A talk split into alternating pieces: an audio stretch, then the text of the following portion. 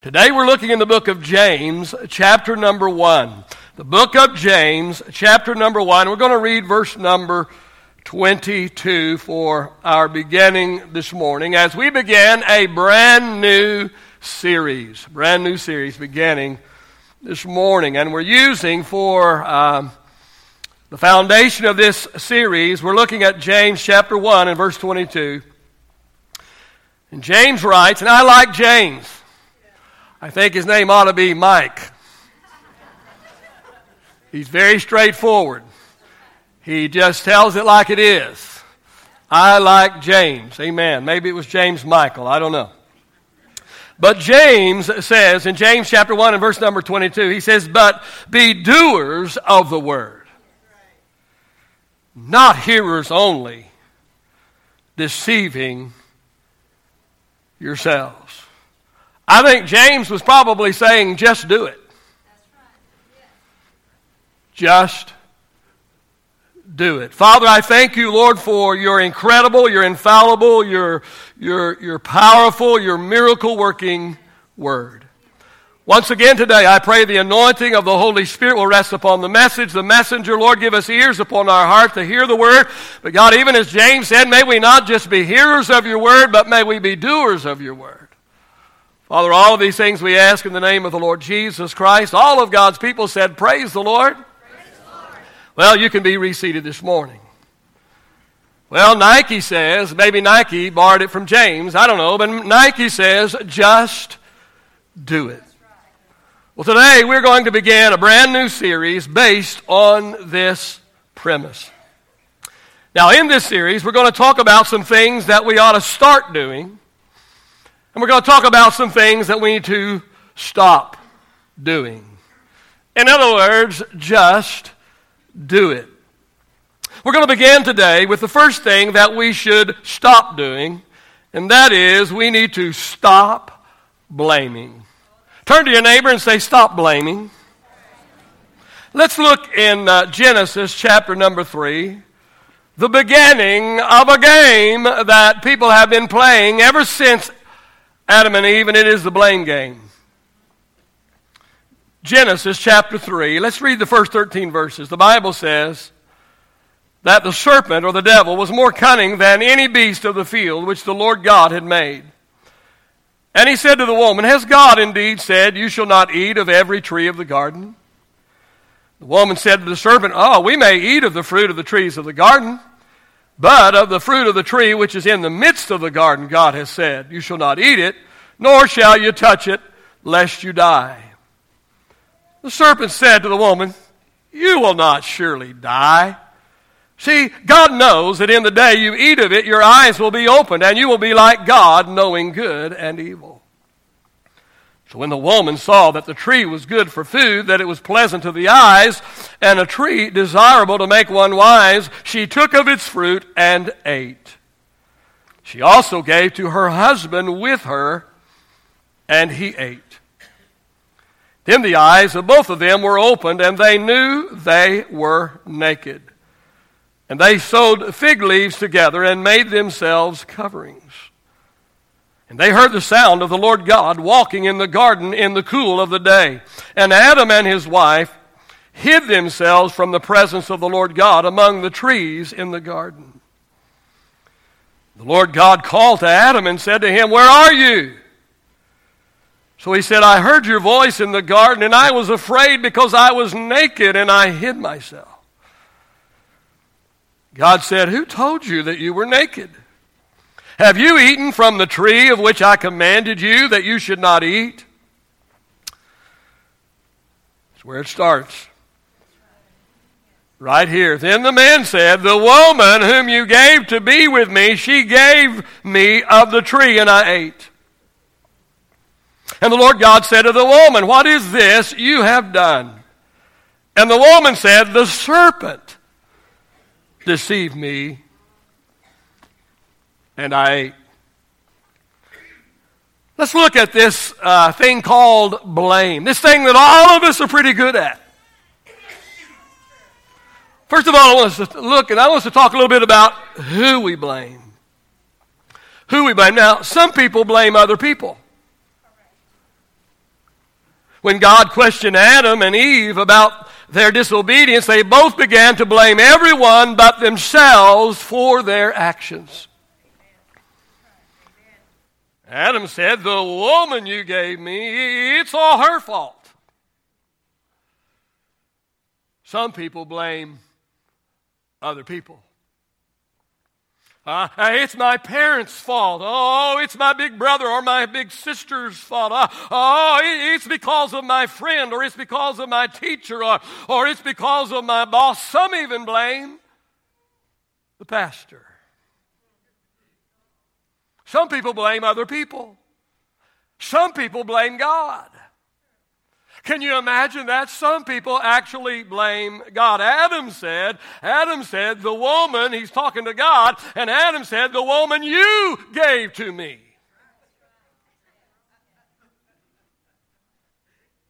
She gave me the forbidden fruit. God, Adam said, it's really, it's really your fault.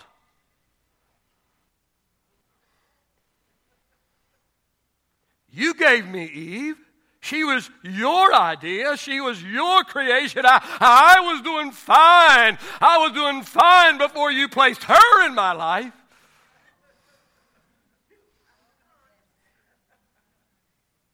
God, it's, it's your fault.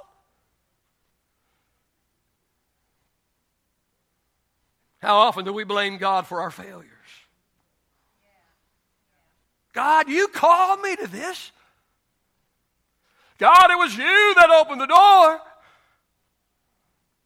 God, you allowed this to happen. As incredible as it may seem, some people literally and actually blame God for their actions. And if we're not blaming man, and if we're not blaming God, some people blame the devil. That's what Eve did. She said to God, it was, it was the serpent. It was the serpent. The serpent deceived me. What she said was, the devil made me do it.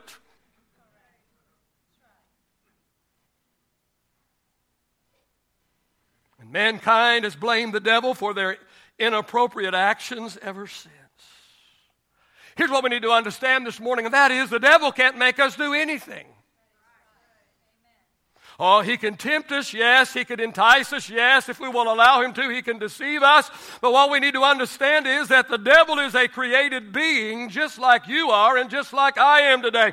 He has power, but he does not have unlimited power. The Bible says that the devil is a limited being and that God is his limiter. Stop blaming. Stop blaming everyone and everything for your actions. Turn to your neighbor and say, just do it. Uh, all right, we've talked about who, who we often blame. Now let's talk a little bit about why. Why we blame. Why do we blame? Why do we play the blame game? Well, one reason why we blame is to avoid personal responsibility. Look with me in Matthew chapter 7, one of my very favorite scriptures. I love Jesus. Don't you? But I love him for a different reason than you do. Because some of you got the wrong idea of who Jesus was and who Jesus is. He's not a little mealy mouth thing. He doesn't beat around the bush. He's a James too. And I love what Jesus said in Matthew chapter 7 and verses 3 through 5. Jesus said, Oh, this is hilarious. Jesus was funny.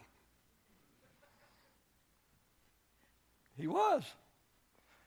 Jesus said, Why do you look at the speck in your brother's eye, but you do not consider the plank that is in your own eye? That's funny.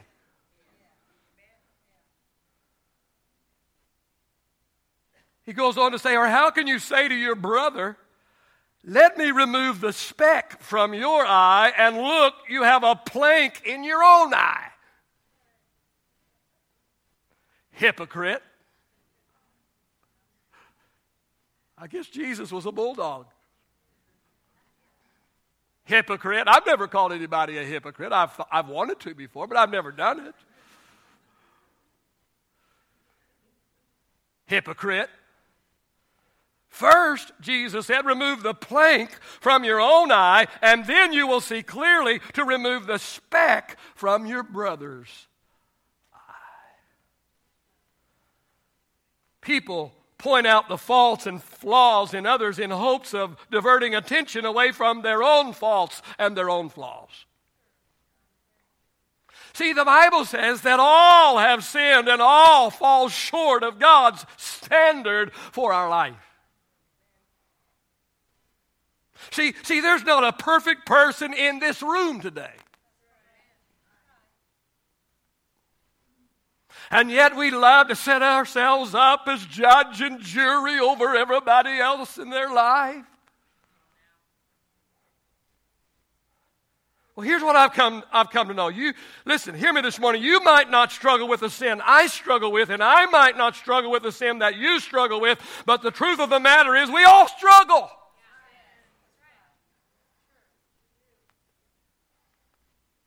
We are all a work in progress.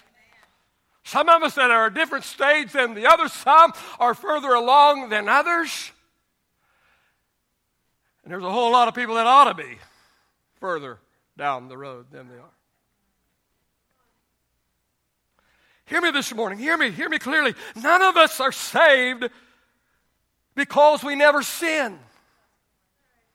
But all of us are saved because we have a Savior.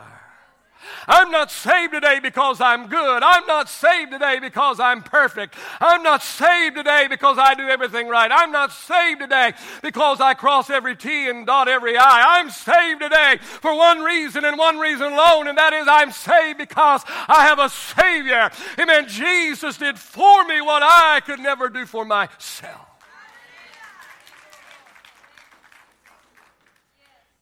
Stop blaming everyone else but yourself for your actions.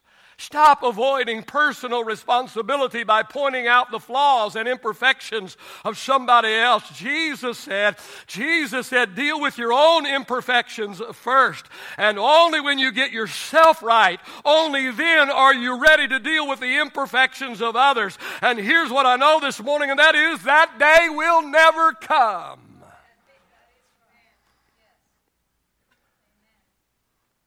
Talking about why we blame others this morning. Here's another reason it's a learned behavior.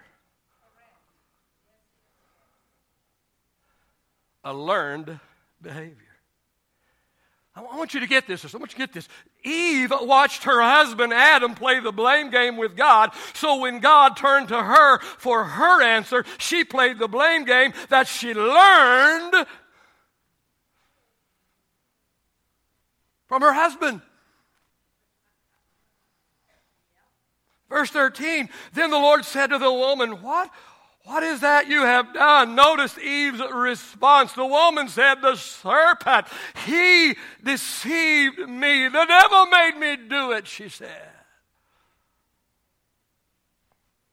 Why do we blame everyone and everything besides ourselves for our actions? It's a learned behavior. The last part of Proverbs chapter 17 and verse 6 says, The glory of children is their father. Kids imitate their parents. They take on the behavior, they take on the traits, they take on the re- responses of their parents. And this is why it is so very important what you say and how you act around your children. And let me just throw this in while I'm here no extra charge.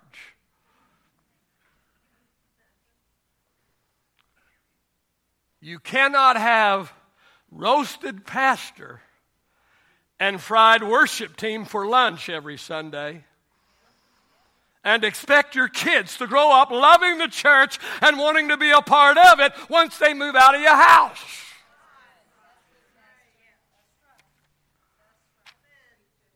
One of the reasons why people act and react the way they do is because they saw it modeled through the lives of their parents. It's a learned behavior. Well, the reason why people play the blame game is because they were taught the blame game by their parents. Turn to your neighbor or your person sitting next to you and say, ouch. I'm talking about why people blame why people play the blame game. First of all, they do it to avoid personal responsibility. Sometimes they do it because it is a learned behavior. And another reason, the third reason why they do it oftentimes, and that is to try to escape the consequences of their actions. In Galatians chapter 6, verse 7 and 8, it talks about the law of sowing and reaping. I want to remind you of the three laws of the harvest. I give them to you periodically, but there's new people all the time and that have never heard this, and you need to be reminded of it. It's very, very, very important. So I'm going to, I'm going to cover it again this morning. Three laws of the harvest. The first law of the harvest is you reap what you sow. It's a law. You reap what you sow. The seeds you sow will determine the harvest you reap. So if you sow good seeds, you're going to reap a good harvest. If you sow bad seeds, you are going to sow a you're going to reap a bad harvest. It's a law. I, I believe that my wife and I, we are personally in the harvest time of our life right now. Uh, I, I, believe that we have, we have been sowing good seeds for 45 years. I mean, we've sowed money, we've sowed time, we've sowed obedience, and today we are reaping a harvest from all of the seeds we have sown. Recently, I began to count my blessings and I began to think, I don't deserve all of the, all of the blessings that I have in my life. I don't deserve all of the good things that are happen happening to me in my life. I actually had that thought, but I don't know if it was just me or it was the Holy Spirit that reminded me of the fact that 45 years of planting good seeds, now we are reaping a harvest from the seeds that we have planted. Understand this this morning that you will reap what you have sown.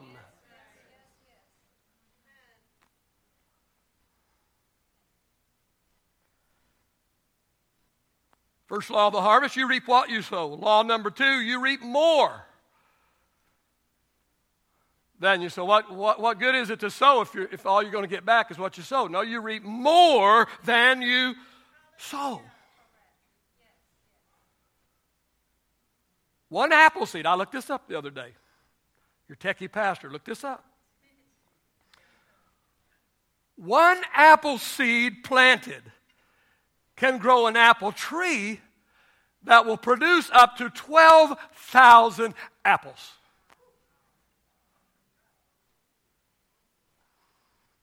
One little bitty tiny apple seed, just one, just one little tiny apple seed. If you plant it in good soil, that one little tiny seed can grow up to be an apple tree, amen, that will bear 12,000 apples in the lifetime of that tree.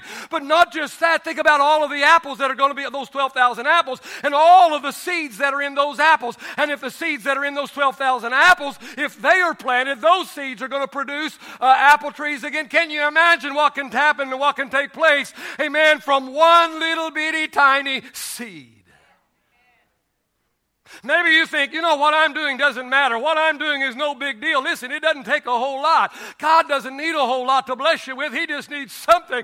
And I promise you this morning, if you'll just plant a little bitty tiny seed and you'll take care of that seed, I believe that God will even take that tiniest seed and God will give you a harvest that'll be beyond what you could ever imagine, dream, or hope for. The seeds we sow will multiply when they return to us by way of the harvest. But I also want you to understand that this is true. This is true of both good and bad seeds.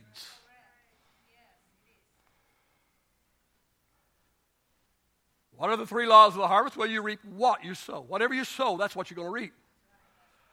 You're going to reap, number two, you're going to reap more than you sow. But the third law of the harvest is you will reap later than you sow. See, some of you plant the seed today and expect the harvest tomorrow. It doesn't happen like that. See, it's seed, time, harvest. We reap later than we sow. And hear me this. I want you to get this. If you don't get the rest of this message, get the next five minutes. Hear, hear me this morning. Just because you can't see the harvest doesn't mean there will not be a harvest. I remember many years ago now, it's been many years ago, my wife and I bought a brand new house. It was the first brand new house we ever bought. And it didn't have a yard. Some people in our church bought a house in the same neighborhood, actually right across the street. It also a brand new house, and it didn't have a yard.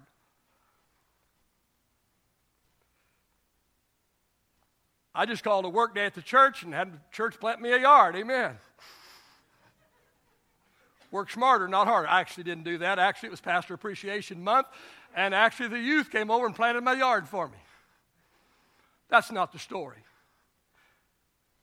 The young couple that were in our church that bought the house across the street from us that did not have a, a yard, this, this man, this young man, planted his yard. He didn't bring sod in, he planted the seed. He planted the seed in his yard. And it was funny. Every day I would watch him early in the morning. He'd get up early in the morning and he'd go out and he would, you know, he would, he would water his yard or fertilize his yard or whatever, but he would look at his yard. He's looking, he's looking for, he's looking for some sign that there's a harvest coming up. And he was so excited about growing his own yard and having his own grass that he grew himself.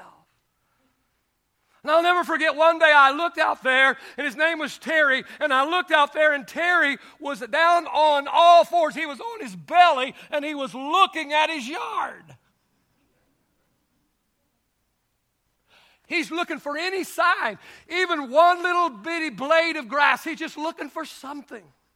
And I'll never forget one day I looked out there and here he is, and he's looking and he's looking, and he jumps up, and you could just tell he's all excited because he sees a harvest coming. He sees a few blades of grass. Just because you can't see the harvest doesn't mean there's not going to be a harvest. I have a word for two different types of people here today. First of all, I have a word to those of you who have planted a lot of good seeds in your life. You've loved God. You've been a consistent tither. You've been a generous giver. You've, you've, you've done your best to live according to the teaching of Scripture. You've, you've served faithfully in some ministry of the church. You've sown so many good seeds, and yet, and yet you have not, you have not experienced your harvest. In fact, you can't even see any signs of a coming harvest. I have a word for you today, and here is the word for you today. Listen this morning, just because you can't see a harvest doesn't mean there will not be a harvest. And the word of the Lord to somebody here today is there is a harvest coming. You will reap from the seeds that you have sown. And the word for you today is the harvest that is coming will far surpass what you ever dreamed or thought or hoped it would be. And your word for today is Galatians 6 and verse 9. Do not grow weary while doing good, for you you will, for in due season you will reap if you don't give up. Just because you can't see the harvest doesn't mean there's not going to be a harvest. If you planted the seed, amen, the harvest is coming. Somebody needs to get a hold of that this morning. I also have a word for another type of person here today. You also have planted seeds, bad seeds evil seeds, sinful seeds. You too have seen no harvest from the seeds that you have sown. Well, here is your word today. Just because you can't see the harvest doesn't mean the harvest will not come. Just as a good harvest comes from planting good seeds, so a bad harvest comes from planting bad seeds. You may think that you're getting away with the sinful seeds that you have planted, but here's your word for today, and your word for today is Galatians 6 and 7.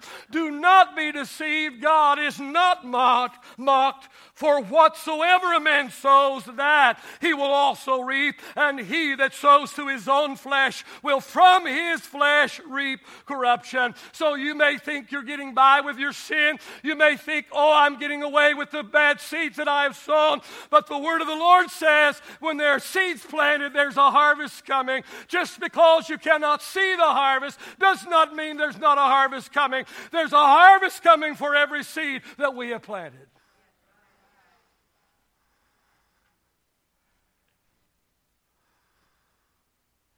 People often blame others trying to escape the consequences of their own actions. The truth of the matter is, it will not work. The three laws of the harvest work every single time you reap what you sow, you reap more than you sow, and you reap later than you sow. Our new series is called Just Do It. Turn to your neighbor and say, Just do it. Say it with some attitude. Put a little James Michael in it. There are some things that we need to start doing, and there are some things that we need to stop doing. Today, we're talking about we need to stop blaming. So far, we've talked about who we blame, we've talked about why we blame. Let's finish today by talking about what we should do instead. What should we do? If we're not going to blame others, we're not going to blame the devil, we're not going to blame God. What should we do? What, what should we do instead? Well, let me suggest three things. And the first thing I think we ought to do, and that is we need to learn from our mistakes. Learn from our mistakes. And the truth is, everybody makes mistakes. If you've never, if you never make any mistakes, that make you perfect, and there's only one perfect being, and he is called God. But here's what I've learned from working with people for nearly 45 years, and that is we are quick to point out the mistakes of others, but slow to acknowledge our own. And the mistakes of others seem far more severe to us than our own. And when somebody else messes up, we want the book thrown at them, but when we mess up, we cry out for mercy.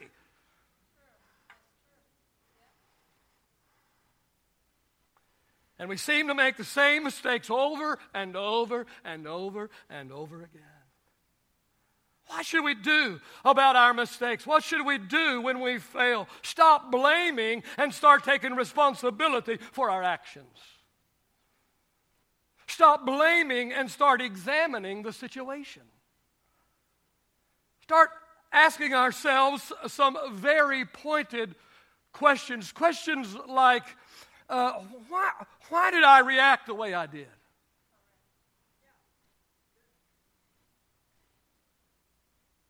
Questions like Did I provoke the situation? Questions like Have I been in this situation before? Have I been there, done that, bought the t shirt? What am I doing here again?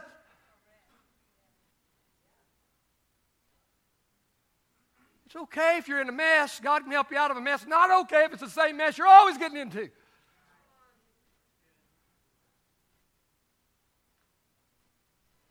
Have I been in this situation before? Good question. If so, how did I respond? And what was the outcome? And do I want the same outcome again? And if not, how should I respond? And what can I do next time to help ensure a better outcome? What can I learn from this experience?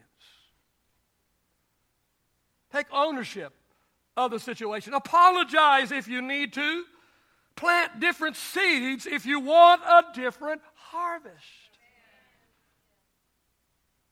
Remind yourself of Romans 8 and 28. The Bible says, and we know that God causes all things to work together for good to those that love God and to those that are called according to his purpose.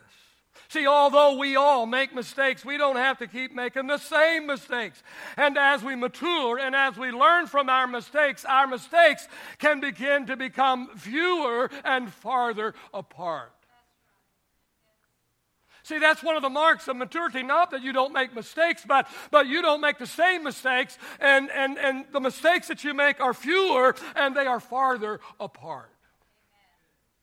I don't know about you, but I don't shoot myself in the foot quite as often as I used to. What should we do instead of playing the blame game? First of all, we should learn from our mistakes. And then also we should then we should lean on the Lord for strength. Lean on the Lord for strength. Proverbs 3 and 5 says, Trust in the Lord with all of your heart, and do not lean on your own understanding. Let me ask you this question this morning as a parent.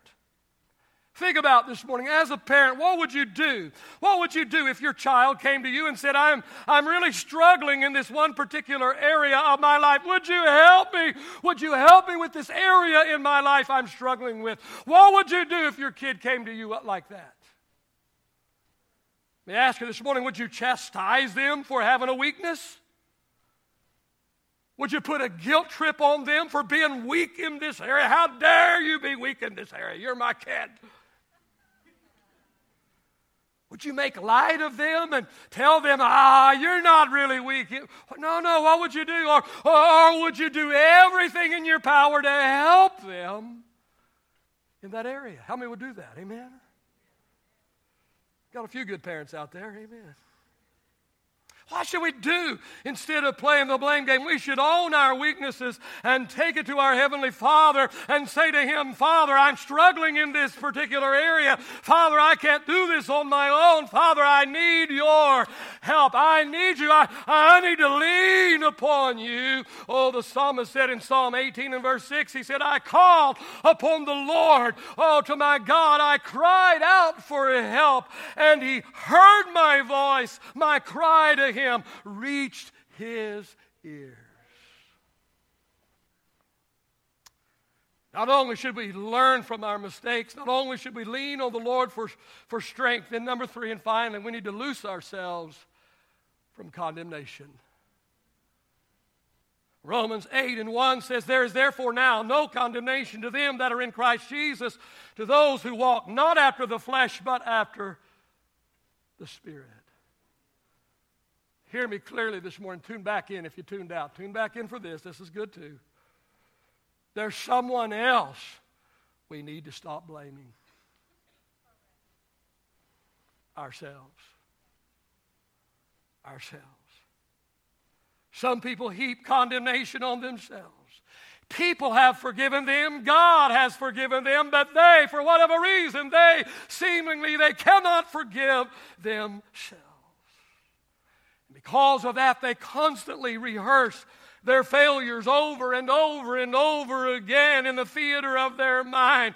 They continually and constantly heap condemnation upon themselves, and this condemnation paralyzes them and keeps them frozen in time.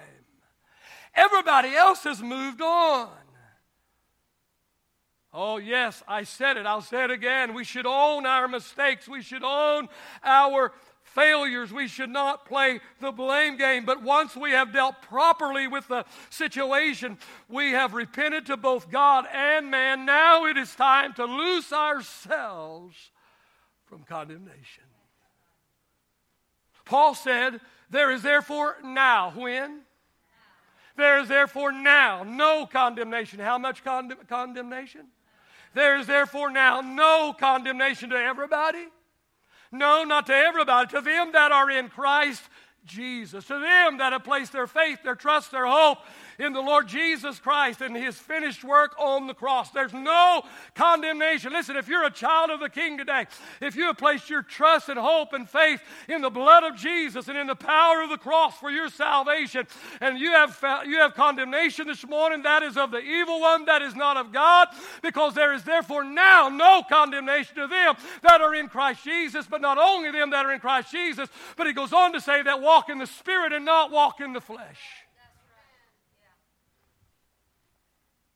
Somebody's here today. I don't know who it is, but somebody is here today, and others have forgiven you, and everybody else has forgiven you, but for whatever reason, you cannot forgive yourself. The word of the Lord to you today is, and that is stop blaming. Don't stop blaming. Don't even blame yourself, because there has one that has already taken the blame for you. His name is Jesus Christ. He's already paid the price for you on the cross. Amen. He's saved you, He's redeemed you, He's put his, your name in the Lamb's book of life. He's not going to erase your name from that book. Amen Amen. He can't wait to see you and spend eternity with you. Amen. He doesn't want you condemning yourself. He doesn't want you walking in guilt today. He wants to free you. He wants to give you liberty. He wants you to walk in liberty and walk in peace. That's the word of the Lord for somebody here today.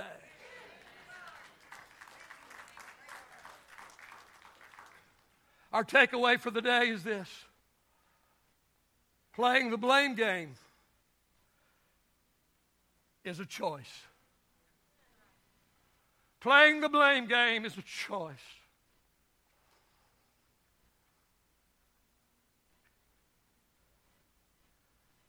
Instead of taking responsibility, Adam chose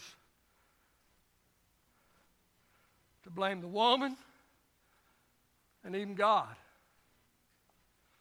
Instead of taking responsibility for her actions, Eve chose because she learned it from her husband. He taught her, taught her well. She blamed the serpent. That's what they chose to do. Are you choosing to play the blame game today? Playing the blame game is a choice. Not only is it a choice, it's a poor one. And here's the reason, and that is because no one wins when this game is played. No one wins when this game is played. Stop playing the blame game. Just do it. Father, I pray that you'll take this word this morning that has been spoken under the anointing and unction of the Holy Spirit, even the spirit of prophecy that has come forth this morning for some. God, I pray that you will honor it today. I pray that your people will embrace it today, receive it, accept it, choose to take it, stand upon it today.